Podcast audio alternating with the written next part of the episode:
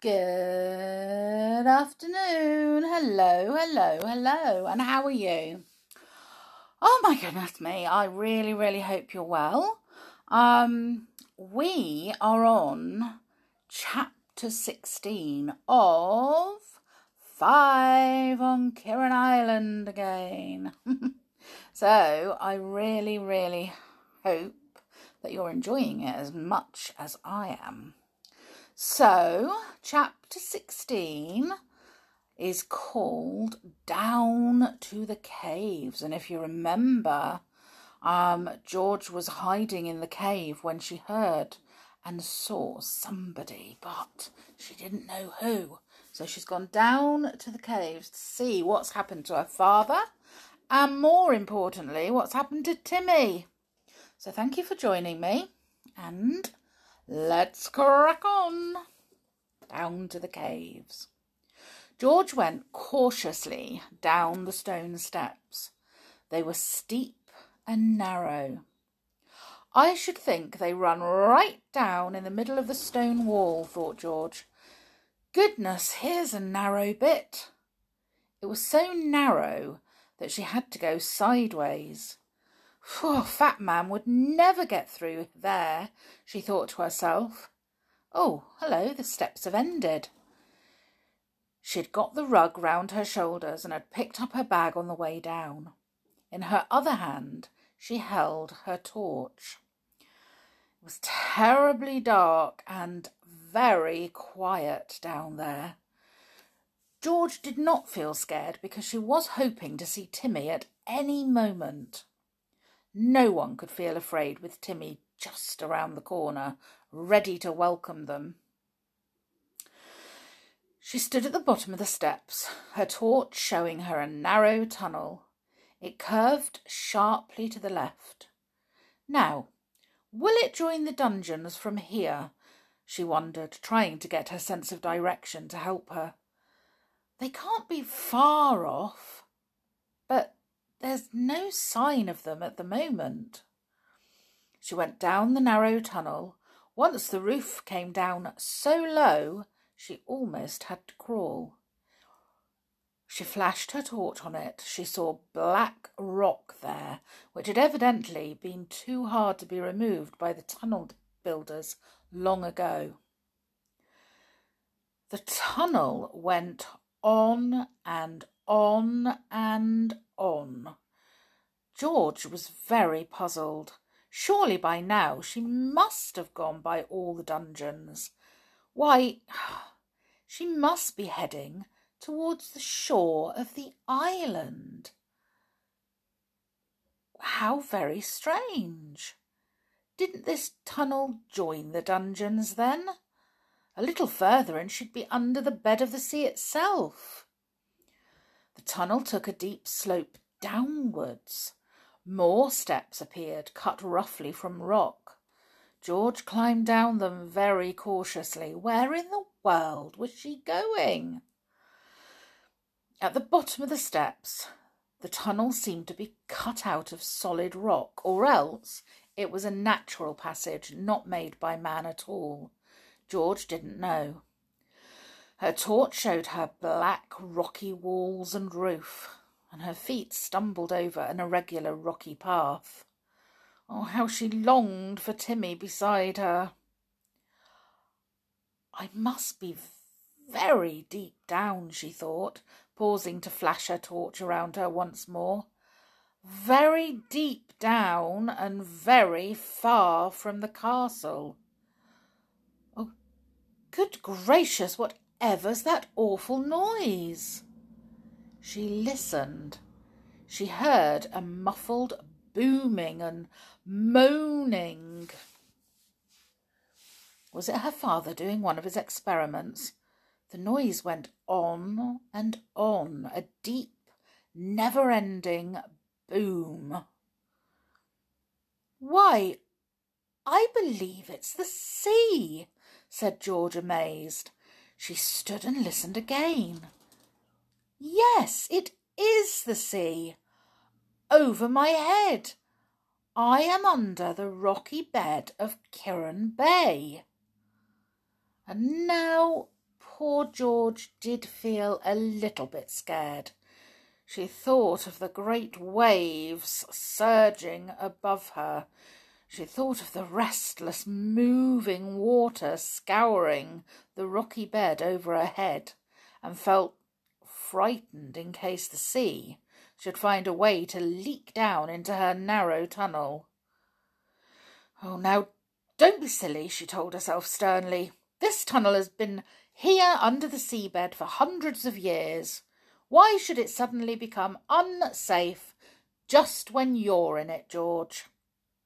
Talking to herself like this to keep up her spirits, she went on again. It was very weird to indeed to think she was walking under the sea. So this was where her father was at work. Under the sea itself. And then George suddenly remembered something he had said to them all the first time they had visited him on the island. What was it now? Oh, yes, he said he had to have water above and around him, said George. Now I see what he meant. His workroom is somewhere down here, so the sea water is above him and it's all round the tower because it's built on an island.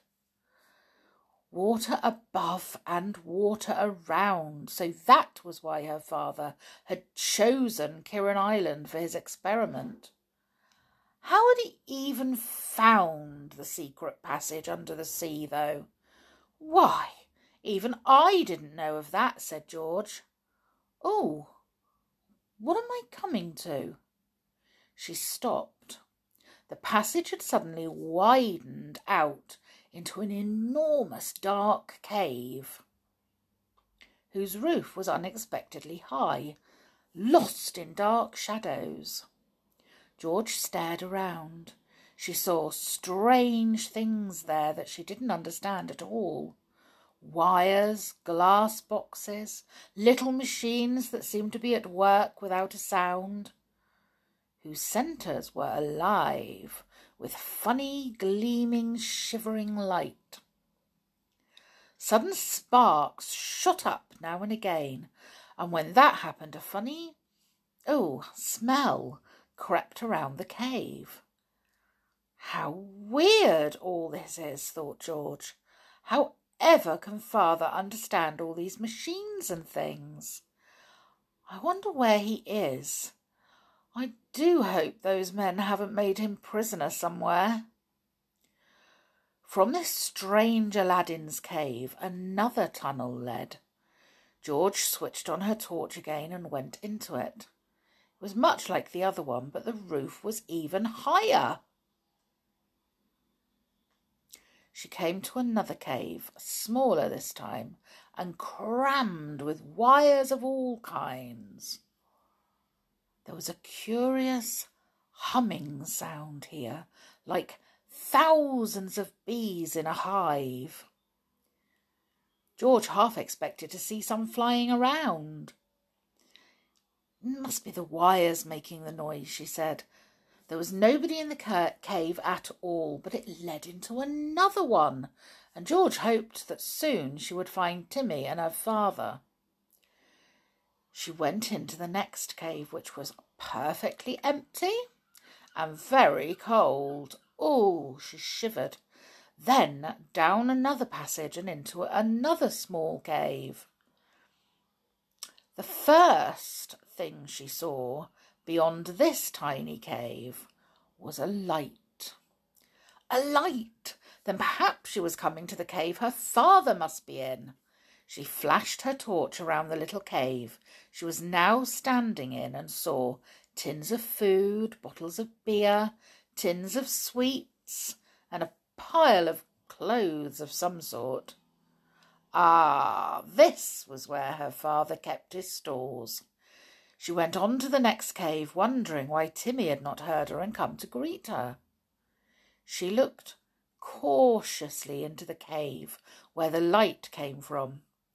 Sitting at a table, his head in his hands, perfectly still, was her father. There was no sign of Timmy. Father, said George. The man at the table jumped violently and turned around. He stared at George as if he really could not believe his eyes. And then he turned back again and buried his face in his hands. Father, said George again, quite frightened because he did not say anything to her. He looked around again, and this time he got up. He stared at George once more and then sat down again heavily. George ran to him. What's the matter? Oh, father, what's the matter? Where's Timmy? George?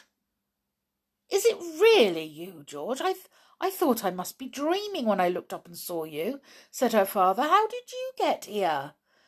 Oh, good gracious, it's impossible that you should be here. Father, are you all right? What's happened?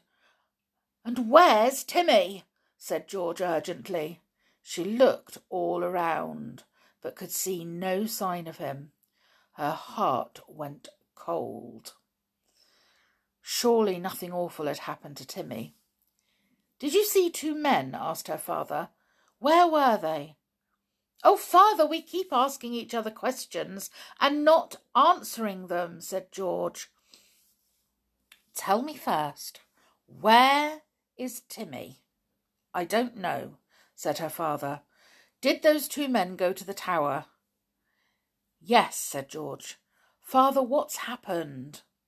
Well, if they've gone to the tower, we've got about an hour in peace, said her father. Now listen to me, George, very carefully. This is terribly important. I'm listening, said George, but do hurry up and tell me about Timmy.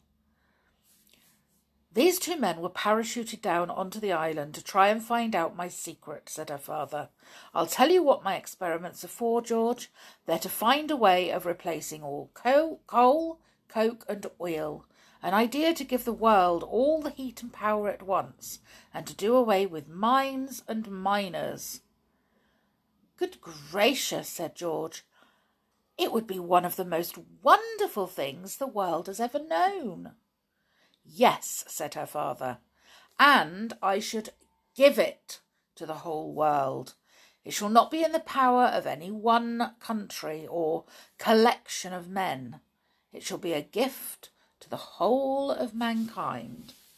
But, George, there are men who want my secret for themselves, so that they may make colossal fortunes out of it. Oh, how terrible! cried George. Go on, father. How did they hear of it? Well, I was at work on this idea with some of my colleagues, my fellow workers, said her father, and one of them betrayed us and went to some powerful businessmen to tell them of my idea. So, when I knew this, I decided to come away in secret and finish my experiments by myself, and then nobody could betray me. And you came here, said George, to my island. Yes, because I needed water over me and water around me, said her father. Quite by chance, I looked at a copy of that old map and thought that if the passage shown there, the one leading from the little stone room, I mean, if the passage there really did lead under the sea, as it seemed to show, that would be the ideal place to finish my experiments. Oh, father, and I made such a fuss, said George, ashamed now to remember how cross she had been. Did you? said her father, as if he had forgotten all about that. Well, I got all my stuff and came here, and now these fellows have found me and got hold of me. Oh, poor father, can't I help? said George. I could go back and bring help over here, couldn't I? Yes, you could, said her father, but you mustn't let those men see you, George. I'll do anything you want me to, father, anything, said George. But first, do tell me what's happened to Timmy. Well, he kept by me all the time, said her father. Really, he's a wonderful dog, George. And then, this morning, just as I was coming out of the entrance in that little room to go up into the tower with Timmy to signal, the two men pounced on me and forced me back here. But what happened to Timmy? asked George impatiently. Would her father never tell her what she wanted to know? Well, he flew at the men, of course, said her father, but somehow or other one of them lassoed him with a noose of rope and caught him. They pulled the rope so tight around his neck that he almost choked. Oh, poor, poor Timmy, said George, and the tears were running down her cheeks. Is he. Do you think he's all right, father? Yes, from what I heard the men saying afterwards, I think they've taken him to some cave and shut him in there, said her father. Anyway, I saw one of them getting some dog biscuits out of a bag this evening, so that looks as if he's alive and kicking. And hungry. Oh, George heaved a great sigh of relief. So long as Timmy was alive and all right. She took a few steps towards what she thought must be another cave. I'm going to find Timmy, father, she said. I must find him. Well, tomorrow we'll read chapter 17 and find out if she actually does. Oh, how scary, honestly. Right. Well, that was chapter 16. Thank you for joining me, and I hope that you'll join me again tomorrow. But until then, take care and stay safe. Bye for now.